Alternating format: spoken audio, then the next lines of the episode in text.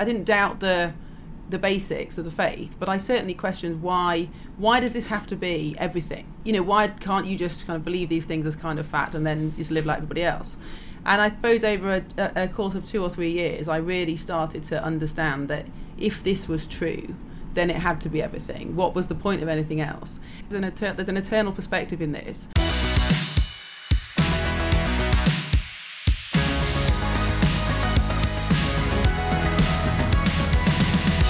The Profile with Premier Christianity Magazine. Hello, you're listening to Premier Christian Radio. I'm Sam Hailes, editor of Premier Christianity Magazine. That is the UK's leading Christian magazine. We publish in print every single month and online every day with loads of great Christian analysis and commentary for you on the biggest issues affecting you and our world today. If you want to join our community of subscribers, we have a special offer available right now at premierchristianity.com forward slash subscribe. You've joined us here on Premier Christian Radio for The Profile. This is the show where we sit down with a different Christian every single week and hear something of their story. And I'm delighted to say that this week's guest is the MP Miriam Cates. Miriam Cates is a Conservative MP from Yorkshire. She was elected to Parliament in 2019 and she's well known for her socially conservative views. In this interview with Heather Tomlinson, Miriam is going to talk a bit about her Christian faith and her politics. This interview was recorded at ARC. ARC stands for the Alliance for Responsible Citizenship. ARC held its inaugural conference last autumn and was in the press at the time because one of the most well known people at that event was the popular psychologist Jordan Peterson.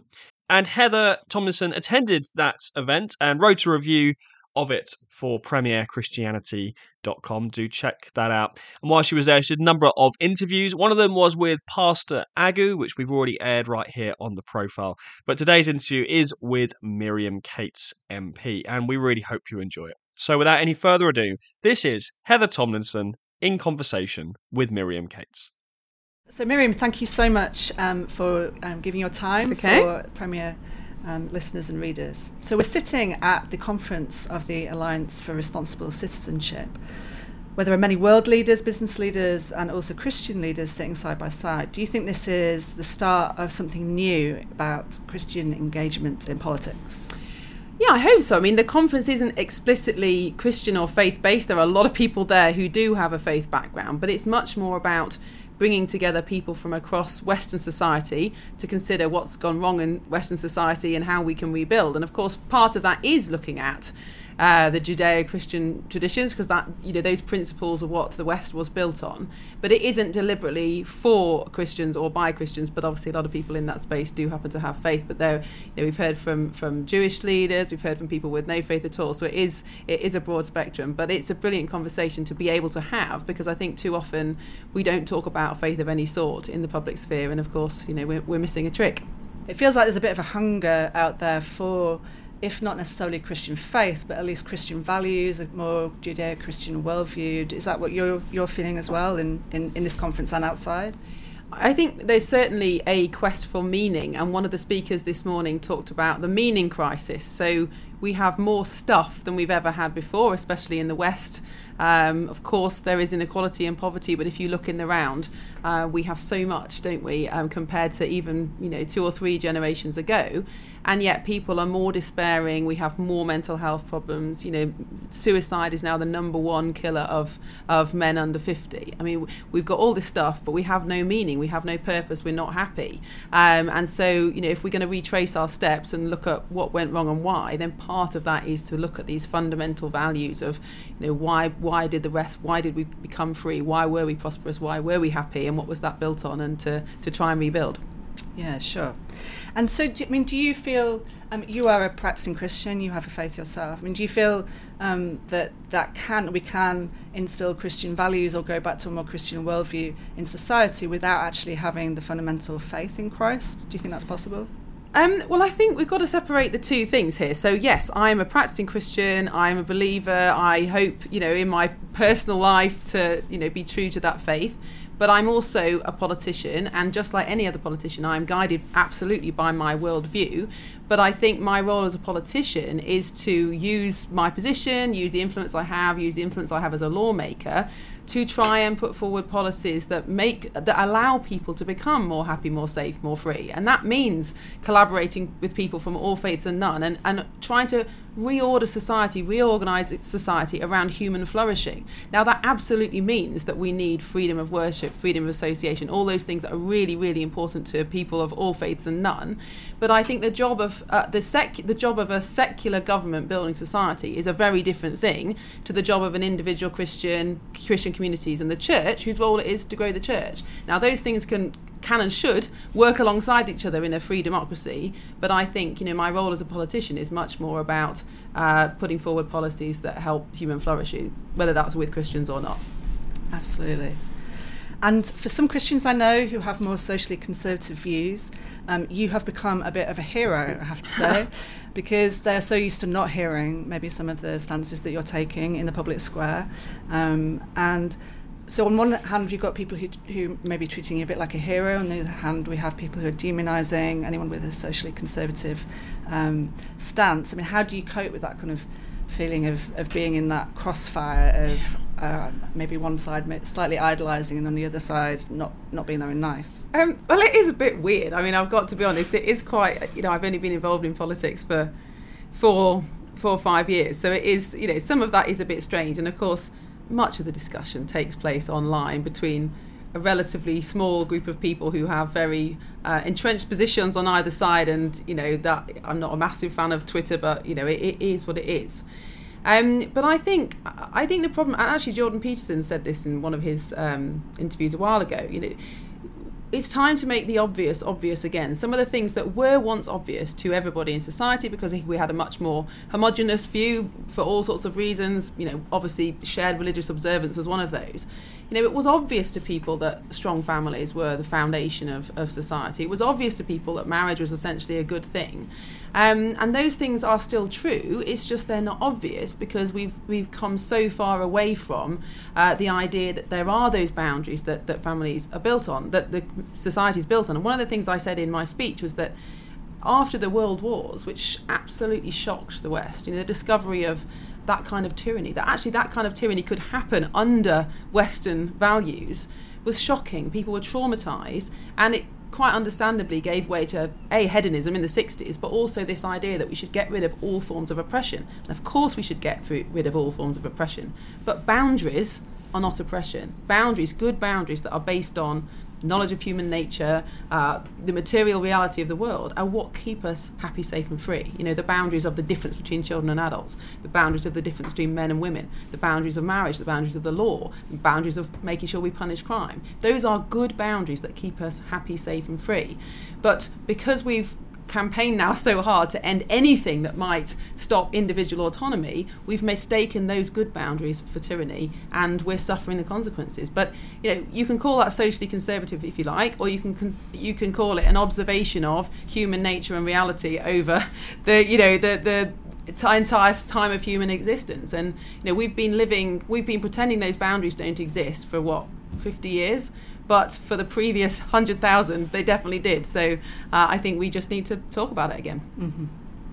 So you have been on a fascinating um, career journey. You started, you did a, a degree in, in genetics. Mm-hmm. Um, you went into teaching. You were teaching is in a normal yes, secondary. Um, yep, secondary school. Yep. Um, then you had a, a, a, spell as an entrepreneur, I think. Well, uh, that's probably what Wikipedia said. I did the books for my husband's business. Yeah. Um, and now uh, going into politics. So, what has sort of driven those decisions? What's and ultimately what's led you to go into politics? Um, well, I think like anyone, I haven't really thought more than one step forward at a time, and you know, especially when uh, when you have kids. I had three children. Um, you know that that dominates your life. It's a full time job looking after kids, and um, you know, worked a bit as well. Um, and so really most of what I was thinking about was, you know, helping them through the day, you know, doing all the, the parenting kind of things. Um, but then when I when my youngest was getting ready to go back to, to start school, I did start to think through, you know, what what's next, and I was involved in a very minor way in very very local politics as a parish councillor. And I just thought, you know, maybe I'll you know see if there's more to this. And you know, so it's a very long story. Um, I explored it. I got opportunity to stand in local elections. Felt that was the right thing to do. Um, even though you know I'd not been a member of a party before or anything like that. And then I went along to a Conservative Party conference in um, October 2018, and it's for your listeners, it's a bit like new wine, but with more wine, is what I would say. um, and um, and I met some brilliant people who encouraged me to to stand for election and three weeks later I was parliamentary candidate. So you know looking back it's you know it's a, you can say it's an interesting journey but at the time you like anybody it's only about taking the the next step isn't it? And trying to discern uh, what God's saying and what the next thing to do. And then you look back and you think oh there was a there was meaning in that journey but it doesn't feel like that at the time does it? So how about your faith journey? Can you tell me um, have you do you believe you've always always had a faith, or was there a key moment when you um, feel like you uh, you found God? Mm. How what's that journey um, like? Well, I suppose I was brought up in a Christian family, so I never. I suppose I always had an intellectual faith in the sense that I didn't doubt uh, the truth of the faith and the existence of God, um, and you know that kind of sustained me, I suppose, until university. But then I I really, I suppose at university, I really questioned. I didn't question the existence of it, or they didn't. I didn't doubt the the basics of the faith, but I certainly questioned why. Why does this have to be everything? You know, why? You know, why can't you just kind of believe these things as kind of fact and then just live like everybody else? And I suppose over a, a course of two or three years, I really started to understand that if this was true, then it had to be everything. What was the point of anything else? And actually, it was quite, I read a very, very dry, boring book about genetics or something. Um, is there so something like is there a is there is there a contradiction between faith and science or something like that? Which I don't absolutely don't believe there is. I think they they say the same thing. Um, and God really spoke to me through it in the sense that if, if this is true, then it has to be everything. You know, this is an etern- there's an eternal perspective in this, um, and that. But then I suppose you know the faith is a journey of maturing and and I look back at you know 20 years ago since I was 21 um, and I don't think I don't think becoming a Christian is about one moment. I think it is about a lifetime of just trying to become more mature, trying to um, grow in the disciplines, and and I think again having children was really good for me because it teaches you to let go of some of the things that you are holding onto for yourself. Uh, certainly uh, you lose autonomy, you lose that kind of um, control over your life when you have very small children. You're at their beck and call. I talked about potty training in my speech on Monday, where you just have to follow the child around. Um, and so I think, I suppose, things like that, and then coming to politics has been really uh, you know really helpful in letting go of other things because you have to stop caring what people think about you. You have to take a lot of risks. Um, and I think all those are quite are quite helpful things. And we've talked at the conference a lot actually about what what freedom really is. And I think sometimes now our culture tells us that it's the freedom to do whatever you want whenever you want. But actually the traditional Christian and faith-based understanding of freedom is having control over your own desires ambitions needs and thoughts so that you are free to do what is necessary and right and not just what you feel like at the time. And, and I think you know that that is the kind of freedom that a, a, a slow but long um, faith journey brings you on. Absolutely. So do you agree with Tim Farron that it's now impossible for an evangelical Christian to um, to progress in politics to you know to get sort of probably is in the Lib Dems to be fair. Um, not to be too partisan. Um, no, I don't think so. Look at Kate Forbes. I mean, she was grilled. She gave honest answers. She didn't try to hide her beliefs and her faiths. Um, she was absolutely torn apart in the media. And yet, in one of the most progressive left wing parties in this country, she got 48% of the vote. Which I think tells you two things. First of all, being honest about your faith is actually popular people might not agree, they might vehemently disagree, but they respect your on- honesty. I think young people call it based or something. They want people who are, you know, this is what my kids tell me anyway, uh, who you know who just stand honest about what they think and try to don't try to be um, what they're not. But I think it also shows that whilst our media class might be obsessed with people who have faith and whether that means there's a nefarious influence going on, most people are not that bothered. They look at a politician and think, do you have you got good ideas? Are you telling the truth? Do you really mean what you say? Yeah, I like I like the cut of your jib. I'll vote for you. And I bet a lot of those 48% of the SNP were not actually that bothered about which church Kate Forbes wanted to. They just thought she was competent and intelligent and make a good leader. So if that can happen in a very you know what you would say is a very secular party looking at it from the outside then it proves that there's no uh, you know there really isn't a there, there, might be some prejudice but i don't think there's a barrier to being honest about your faith i think actually most of the barrier is internal which is that we as Christians, and I'm sure people of other faiths, get very worried about how our views will be perceived and what people will think about us. And that probably is a question of do we have the courage to just. Obviously, we need to be articulate and good at explaining our faith, and that is the duty on us. But um, but I think a lot of it is just about courage. Um, so, do you consider yourself a feminist? And how, either way, how do you balance the kind of many demands um, on your time, work, family, um, church? Um, well, no. I mean, what's what is a feminist? I mean, I love um, Mary Harrington says she's a reactionary feminist. You know, I've heard people say they're biological feminists. I've heard people say they're material material reality feminists. I mean, you know, how many types of feminists are there? I believe that women and men are equal, but I believe we're very different. And I think one of the speakers yesterday said, when one sex wins, both sexes lose. And I think we've had so much conflict and antagonism between the sexes in the last 50 years. And there, you know, there have been definitely some progress in the good sense of it made in terms of um, you know many more equal opportunities for women much more acceptance of women in leadership. Those are really really good things. But fundamentally men and women are not only biologically different we're psychologically different. You know these things are beyond question from a scientific point of view.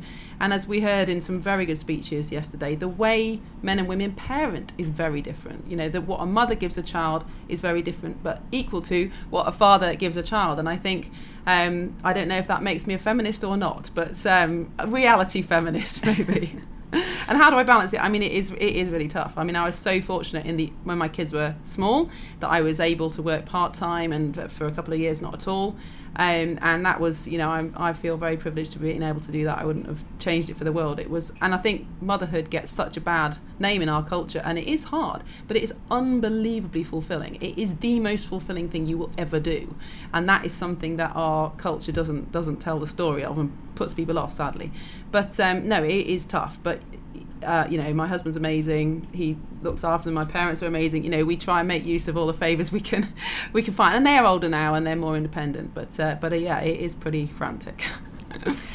um, so I know um, you have lots to do. Thank you so much for giving your time. But final question: Can you tell our readers and our listeners um, something amazing that God has done in your life?